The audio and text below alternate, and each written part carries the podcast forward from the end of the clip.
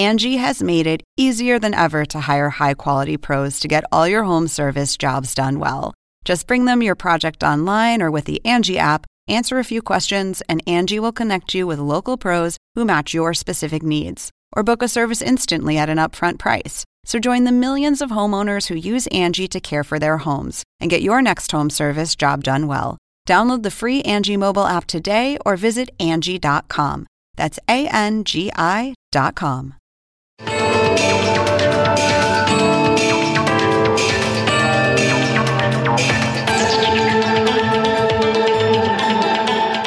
Hola, ¿qué tal? ¿Cómo les va? Soy Andrés Oppenheimer. Todo indica que Joe Biden será el próximo presidente de Estados Unidos. Pero el presidente Trump está denunciando sin mostrar pruebas que hubo un fraude en su contra. Trump ha iniciado acciones legales en varios estados en los que perdió y dice que va a llevar sus demandas hasta la Corte Suprema. ¿Pero tiene alguna posibilidad de revertir los resultados? ¿O lo que está haciendo es un show mediático para poder irse como una presunta víctima en lugar de como un perdedor y para poder tener una narrativa para mantener el apoyo de sus seguidores? Y si Biden asume como está previsto el 20 de enero, ¿qué tipo de gobierno va a ser? ¿Va a ser mejor o peor para la economía de Estados Unidos y mejor o peor para América Latina. Hoy vamos a analizar todo esto desde varios ángulos. Vamos a analizar cómo se perfila el posible, probable gobierno de Joe Biden. Vamos a empezar con Juan Carlos López, corresponsal en jefe de CNN en español en Washington, para que nos cuente cómo sigue el conteo de los votos en los estados que todavía no sabemos los resultados finales y nos explique cómo podría quedar el balance de poderes en Washington. Después vamos a hablar con el director de la revista America's Quarterly para que nos cuente cómo puede ser que las encuestas se hayan equivocado tanto al pronosticar un triunfo mucho más abultado de Biden. Y le vamos a preguntar también qué cambios cree que va a haber en la política de Estados Unidos hacia México, Argentina, Colombia, Venezuela y varios otros países de América Latina. Y después vamos a hablar sobre la pregunta del millón de dólares. ¿Qué pasa si Trump se niega a irse de la Casa Blanca? Se lo vamos a preguntar al abogado constitucionalista Juan Carlos Planas. Bueno, vayamos a Washington con Juan Carlos López. Juan Carlos, muchas gracias por estar con nosotros. Juan Carlos, ¿cómo sigue el conteo de votos para la presidencia en los estados que Trump está cuestionando? ¿Qué, es lo último que sabes? Mira, lo último es que, eh, con las buenas noches, Andrés, hemos hablado sobre cómo estas son 51 elecciones, 50 estados, la capital de los Estados Unidos, aún están contando votos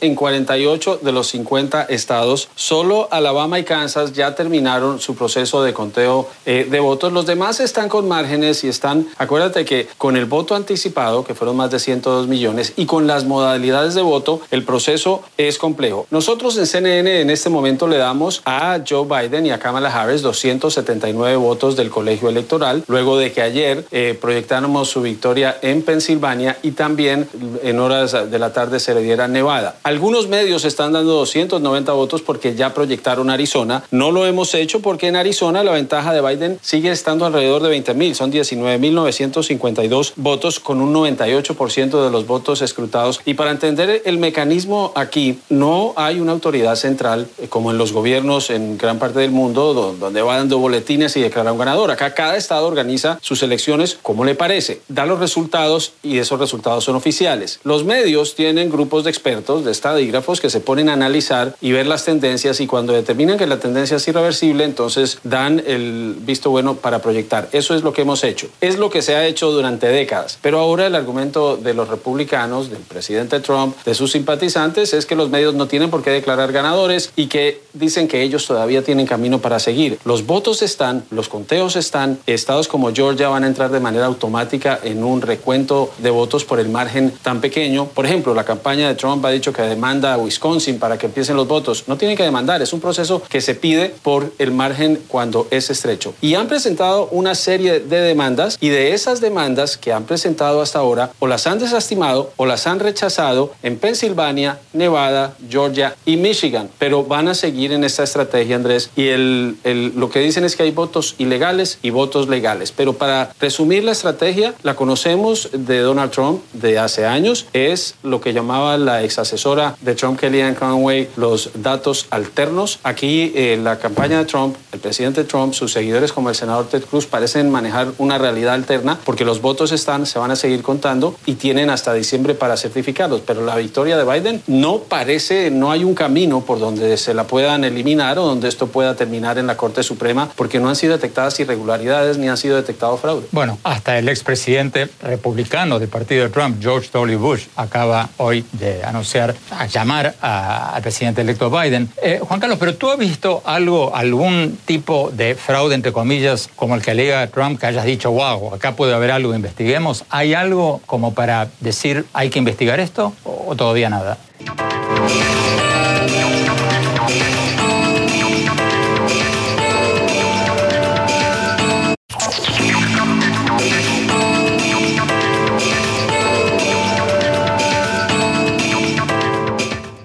Gracias por seguir con nosotros. ¿Qué implicaría un gobierno de Joe Biden para América Latina? ¿Qué podría cambiar en la política de Estados Unidos hacia México, Argentina, Colombia, Venezuela y varios otros países? Y la otra pregunta que nos tiene intrigados, ¿cómo puede ser que las encuestas se hayan equivocado tanto, hayan sido tan imprecisas sobre lo que pasaría en las elecciones de Estados Unidos. Se lo preguntamos hace pocas horas a Brian Winter, el director de la revista America's Quarterly, que sigue muy, pero muy de cerca la política de Estados Unidos y las relaciones de Washington con América Latina. Veamos lo que nos dijo. Brian Winter, muchas gracias por estar con nosotros. Brian, en la noche de las elecciones, tú tuiteaste que las encuestas resultaron ser una pérdida de tiempo y dinero, tus palabras. Y luego, un tiempo después, agregaste que las empresas encuestadoras deberían cerrar sus puertas o por lo menos cerrar sus cuentas en Twitter. ¿Cómo puede ser que los encuestadores se hayan equivocado tanto en estas elecciones? Porque el promedio de las principales encuestas de Estados Unidos decía que Joe Biden iba a ganar por entre un 8 y un 10% del voto popular. Y no fue así. Decían que Biden iba a ganar Florida y no fue así, etcétera, etcétera, etcétera. ¿Qué va a pasar con la industria de las encuestas? Me parece que viene una reinvención total, que van a tener que reevaluar todo que creían que sabían y comenzar de cero, no solo en Estados Unidos, sino en otros países también, porque reconozcamos que no es la primera vez que se han equivocado y feo. En Estados Unidos, aquí en la elección, la primera elección de Trump en el 2016, a nivel nacional sí estaba más o menos eh, cierto, pero a nivel estadual, donde se decidió definitivamente la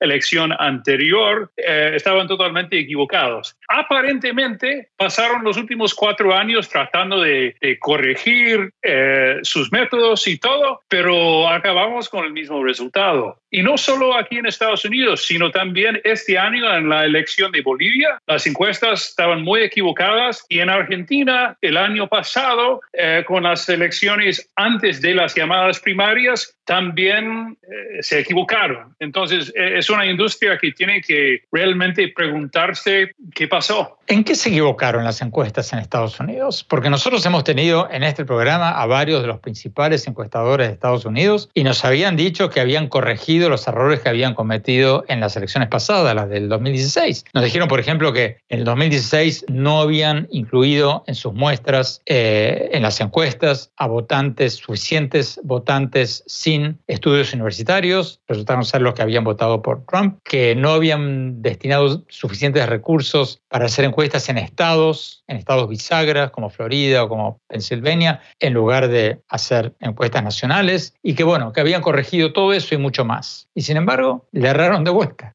¿Cómo, se explica?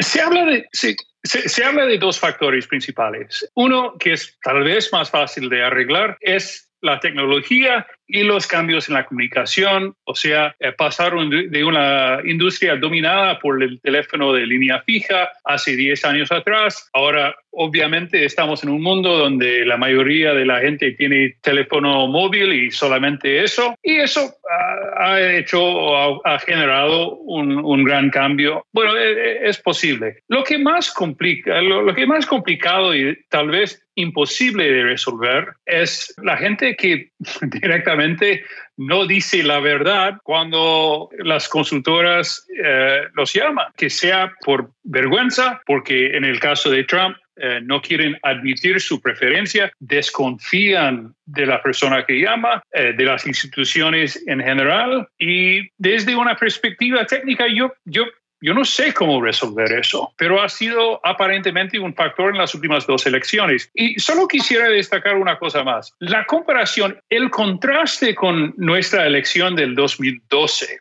cuando famosamente Nate Silver, un encuestador muy famoso, muy conocido aquí en Estados Unidos, acertó en, en todos los resultados eh, estaduales y se creó esa industria de, de datos, ¿no? Y la, esa fe de poder predecir con cierta exactitud un resultado electoral. Aquí estamos ahora, ocho años más tarde, y se ha cambiado por completo. Ahora estamos diciendo que es una industria que tal vez no funciona. ¿Cómo vamos a hacer nosotros, los periodistas y los medios, para cubrir las elecciones en América Latina y en Estados Unidos de ahora en más? Porque va a ser difícil resistirse a la tentación de por lo menos reproducir o decir lo que dicen las encuestas. No, no, yo francamente, yo me he hecho esa pregunta en los últimos días y me parece que nos nosotros, los periodistas y los analistas políticos, también nos vamos a tener que reinventar y dejar de hablar tanto de las encuestas, porque las pruebas están a la vista, no funciona. Y eso, hablando solo eh, personalmente aquí, me va a costar mucho, porque yo amo las encuestas, Andrés. Acabamos de retomar la comunicación con Juan Carlos López, el corresponsal en jefe de la CNN español en Washington. Juan Carlos, la pregunta que se me quedó colgada cuando hablábamos en el bloque anterior. Eh, ¿Tú crees que Biden va a llegar a los 306 votos en el colegio electoral? ¿Va a ser un presidente fuerte? Porque por un lado va a poder decir que ganó el voto popular y el voto en el colegio electoral, mientras que Trump en el 2016 no ganó el voto popular. Por otro lado, si no llega a lo que llegó Trump, ¿tú crees que algunos podrían decir que no va a entrar con pisando fuerte? El momento de polarización es tan fuerte y la desinformación es tan amplia, Andrés, que el resultado que tenga Biden va a enfrentar un reto muy importante. Es muy probable que llegue a los 306 votos porque ya las tendencias están definidas. Georgia no, se le da todavía porque el margen es tan pequeño que tienen que hacer el recuento. Va a llegar el 20 de enero y, y creo que la lección y la meta de aquí al 20 de enero es tratar de no dejarnos distraer por el ruido que viene de gente como Ted Cruz, quien es abogado eh, y quien debe saber que lo que está diciendo no tiene sentido ni tiene eh, posibilidad de avanzar. Y si se compara esto con la Florida, recuerda en 2000, son escenarios muy diferentes. Te decía, incidentes de presunto fraude en Georgia, que no fue fraude, ese muchacho lo que votó fue una hoja que iba por error en un sobre, le tocó esconderse, recibió amenazas de muerte. En eh, un condado en Georgia dijeron que había votos ilegales cuando revisaron, el condado determinó que no era cierto, denunciaron irregularidades en Michigan y, el,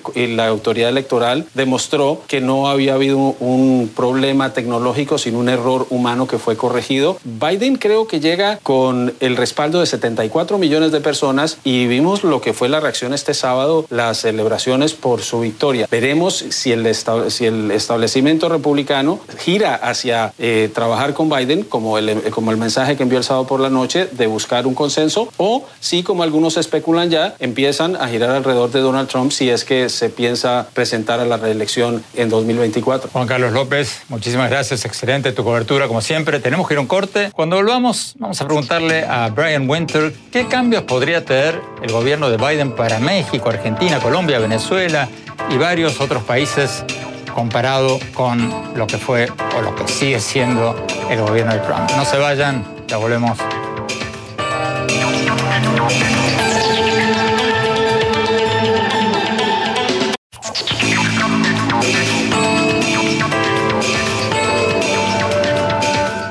Gracias por seguir con nosotros. Veamos lo que nos dijo Brian Winter, el director de la revista America's Quarterly, cuando le preguntamos cómo sería o cómo va a ser el gobierno de Joe Biden para América Latina.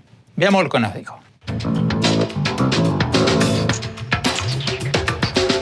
Brian Winter, tú has escrito en America's Quarterly sobre cómo sería un gobierno de Joe Biden para América Latina. ¿Cómo te lo imaginas? ¿Cómo puede afectarle a favor o en contra un gobierno de Joe Biden a América Latina? Bueno, hay tanta diversidad en América Latina en este momento, especialmente, siempre, ¿no? Pero especialmente en este momento, que me parece que tenemos que ir país por país, comenzando con el, el país más grande de la región, que es Brasil. Me parece que se vienen tiempos tensos con la relación Estados Unidos y Brasil, eh, principalmente por el tema de la Amazonia, donde Joe Biden ha dicho claramente que va a ser un factor muy importante en la relación y Bolsonaro en vez de eh, adoptar un, un, tono un poco más conciliador, ha salido peleando. Y yo creo que hay un camino para una relación por lo menos cordial entre los dos líderes, pero estoy comenzando a tener dudas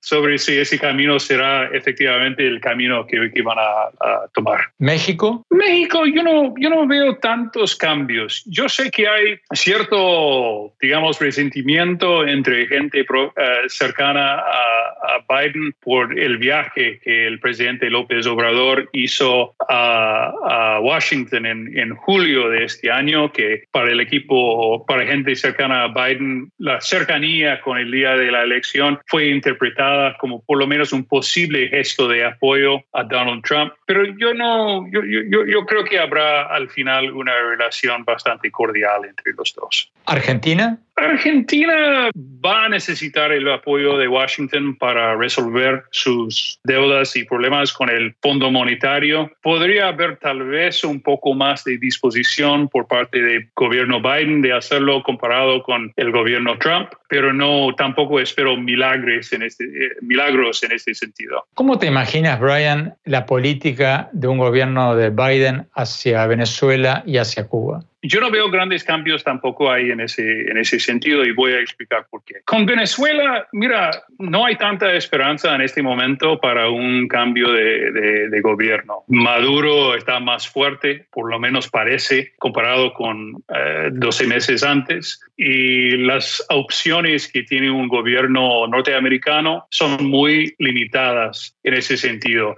Con Cuba, ahí sí parecía por lo menos en el comienzo que Biden iba tratar, o por lo menos evaluar la posibilidad de, volver un poco al, esquema que tenía con, eh, con Obama, con esa, esa, esa, relación un poco más cercana. Pero dado el resultado que tuvimos en Florida, con el voto no solo cubano, sino también venezolano, colombiano, argentino, brasileño, todos para Trump, ¿no? Yo creo que Biden va a tener que pensar dos veces antes de tratar de hacer cualquier cosa con Cuba. O sea que va a tratar de recapturar, reconquistar ese electorado.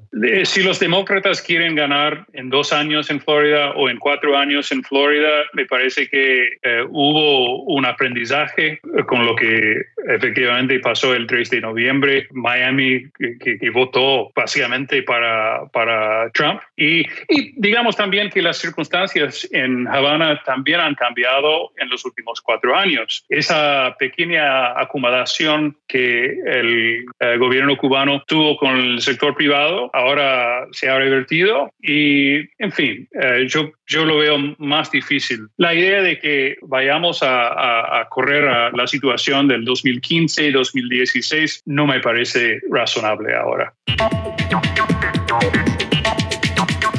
Tenemos que ir a un corte. Cuando volvamos, vamos a analizar la pregunta del millón de dólares. ¿Qué pasa si el presidente Trump se resiste a irse de la Casa Blanca? No se vayan, ya volvemos.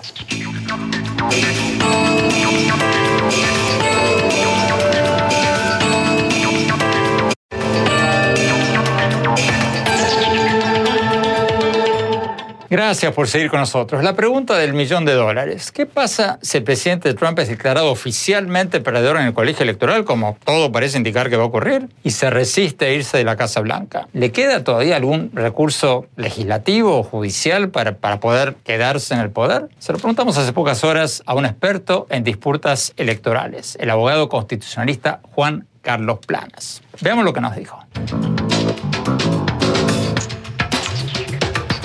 Doctor Juan Carlos Planas, muchas gracias por estar con nosotros. El presidente Trump ha dicho que hubo un fraude en su contra en las elecciones del 3 de noviembre y ha iniciado acciones legales para cuestionar los resultados en Pennsylvania, en Michigan, en Wisconsin, en Georgia, en Nevada. Bueno, ¿tienen algún futuro estas acciones legales o, o son un show mediático? Probablemente no tiene ningún futuro. Acuérdense, para rechazar los votos de, de personas que han dado su voto legalmente, tienes que tener acusaciones de fraude con creabilidad. Tienes que alegar específicamente cuál fueron los instantes de fraude. No puedes presentar una demanda solamente diciendo hubo fraude. Tienes que decir, este voto fue fraudulento, este voto fue fraudulento, este voto fue fraudulento. Tienes que especificar por qué esos votos fueron fraudulentos y el número de votos que estás alegando que fueron fraudulentos tienen que ser un número más alto en la diferencia entre eh, las dos tarifas de voto. Por eso es que es tan difícil tratar de cambiar los resultados en corte de una elección. Yo he tratado y no es posible. Tienes que decir que hubo tanto fraude que puede cambiar los resultados y es casi imposible hacer.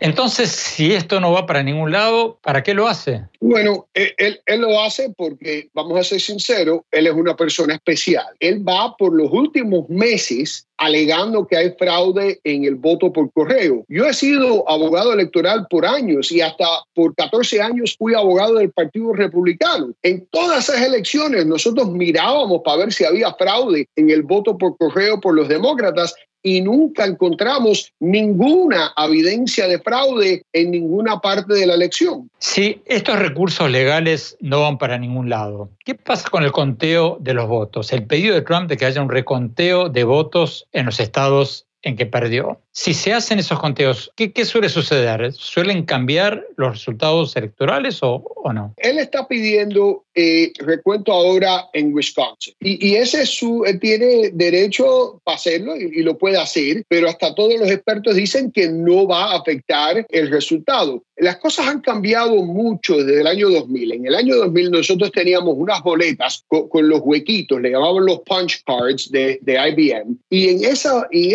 esas boletas todos los recuentos daban un resultado diferente. Las boletas ahora son de papel en cual uno marca y hay mucho, son mucho más eficaces en, en recordar el voto. Si hay una diferencia de más de, de punto tres de un porcentaje, es muy difícil cambiar resultados en un recuento.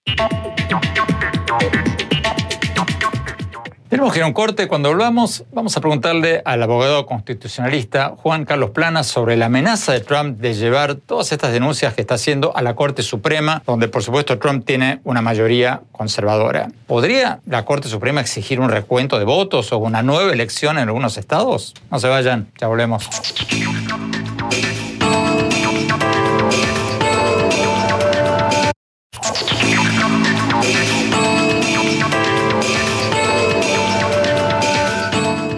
Gracias por seguir con nosotros. El presidente Trump dice, sin mostrar pruebas claras, de que ha habido un fraude electoral en su contra, que quiere llevar sus denuncias hasta la Corte Suprema, donde hay varios jueces nombrados por él mismo. ¿Pero puede hacerlo? ¿Y si lo hace? ¿Cuáles son las chances de que la Corte Suprema dictamine a favor de Trump? Se lo preguntamos hace pocas horas al abogado constitucionalista Juan Carlos Planas. Veamos lo que nos dijo.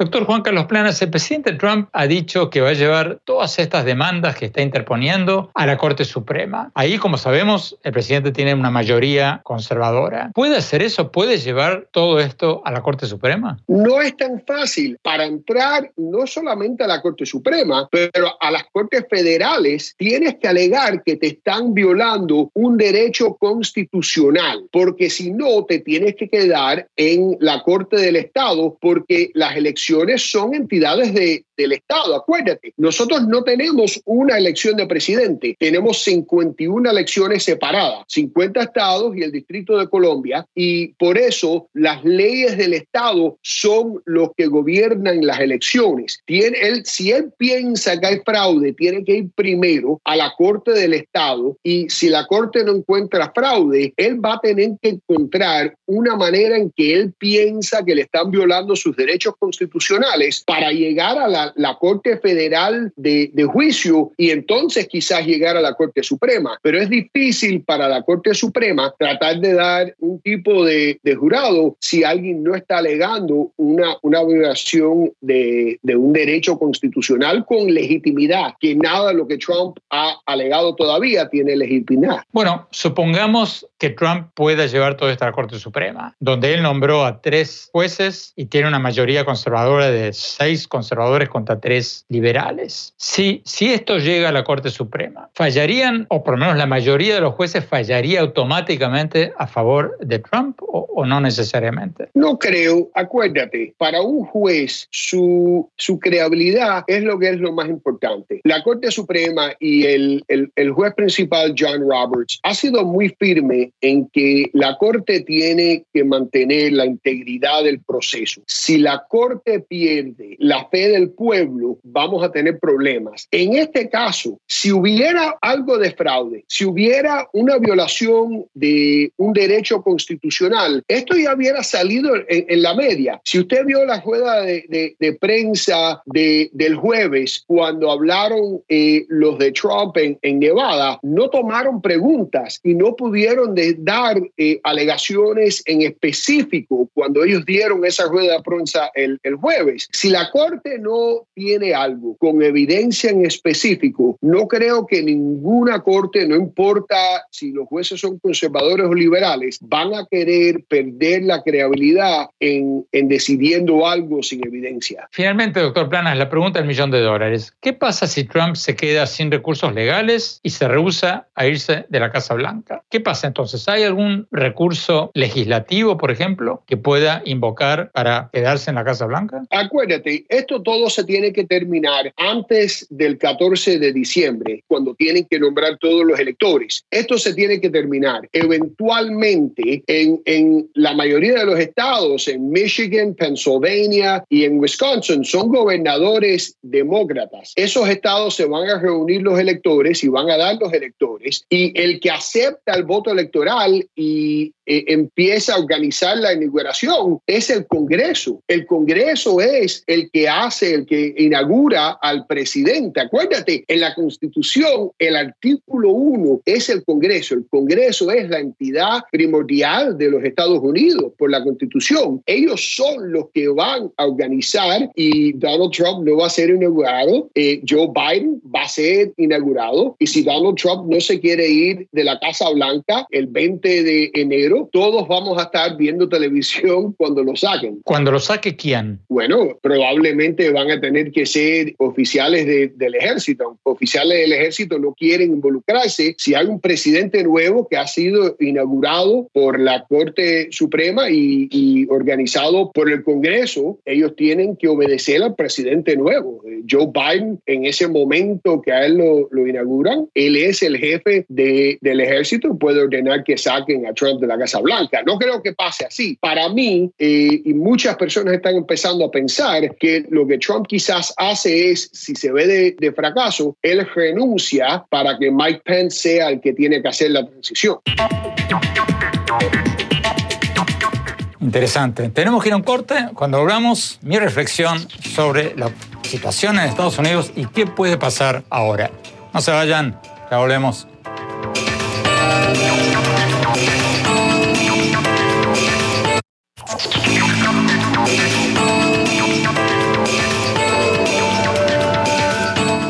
Gracias por seguir con nosotros. Mi reflexión sobre todo lo que hablamos hoy. El presidente Trump sigue diciendo que hubo un supuesto fraude en su contra a pesar de que no ha mostrado evidencias serias de eso. La campaña de Trump tuvo observadores en todos los centros de votación y no ha mostrado pruebas serias, por lo menos este, hasta este momento, de un fraude. Es un argumento que muchos están tildando de ridículo, porque si hubiera habido un fraude, ¿cómo se explica que los demócratas perdieron bancas en la Cámara de Diputados y por lo menos hasta ahora no han logrado ganar en el Senado como muchos esperaban? Y si hubiera habido un fraude, ¿Por qué pidió Trump detener el conteo de votos en los estados en los que estaba perdiendo? Si hubiera habido un fraude, lo lógico hubiera sido que Trump pidiera que se contara hasta el último voto, no que se detuviera el conteo de votos. Y el argumento de que está cuestionando los votos por correo, tampoco tiene mucho sustento porque ha habido votos por correo desde hace muchos años y son tan válidos y legítimos como los presenciales. ¿Qué va a pasar ahora? Yo creo que Trump va a seguir pataleando y presentando demandas legales en los próximos días para presentarse como una víctima, como una víctima de una supuesta conspiración del establishment, de la prensa, de Wall Street, de las grandes compañías tecnológicas, de supuestas fuerzas ocultas dentro del gobierno de Estados Unidos. Y cuando le vengan los muchos juicios de todo tipo que le esperan cuando salga del poder, va a decir que esos juicios no son contra él, sino contra el pueblo. Es el viejo truco de la victimización que usan los populistas. Pero creo que si el colegio electoral oficializa la victoria de Biden, como todo parece indicar que va a pasar, a Trump no le va a quedar otra que irse a su casa. Porque Estados Unidos es un país de instituciones. Y si el colegio electoral así lo decide, el Congreso y la Corte Suprema van a proclamar a Joe Biden como presidente el 20 de enero. Y si Trump no desaloja la Casa Blanca, Biden ya como presidente y comandante en jefe de las Fuerzas Armadas le va a ordenar al ejército que lo saquen de una oreja. El gran reto ahora para Biden va a ser tratar de unificar a este país, como él dice que lo va a hacer, porque este país ha quedado muy, pero muy dividido. Biden va a tener a su favor el entrar en el gobierno con un mayor mandato quizás que Trump, porque Biden va a entrar habiendo ganado tanto el voto popular como el voto en el colegio electoral mientras que Trump en el 2016 ganó en el colegio electoral, donde los estados más chicos tienen relativamente más votos que los más grandes, pero perdió el voto popular, o sea, el número de votos en todo el país. Biden ganó el voto popular por más de 4 millones de votos, quizás llegue a los 5 millones de votos, mientras que Trump perdió el voto popular en el 2016 contra Hillary Clinton por casi 3 millones de votos. No le va a ser nada fácil a Biden, pero ese margen, ese margen de votos a su favor, lo puede ayudar. Bueno, se nos acabó el tiempo. Como siempre, los invito a visitar mi blog sobre política, economía, tecnología, innovación y educación, los temas que me fascinan, en el sitio de internet andresopenheimer.com. Muchísimas gracias. Hasta la semana próxima. Cuídense mucho. Y eh, me olvidé decirles, quienes se anoten por primera vez en el blog, en mi blog de internet, van a recibir el primer capítulo de mi libro Sálvese quien pueda gratuitamente. Muchas gracias. Hasta la semana próxima.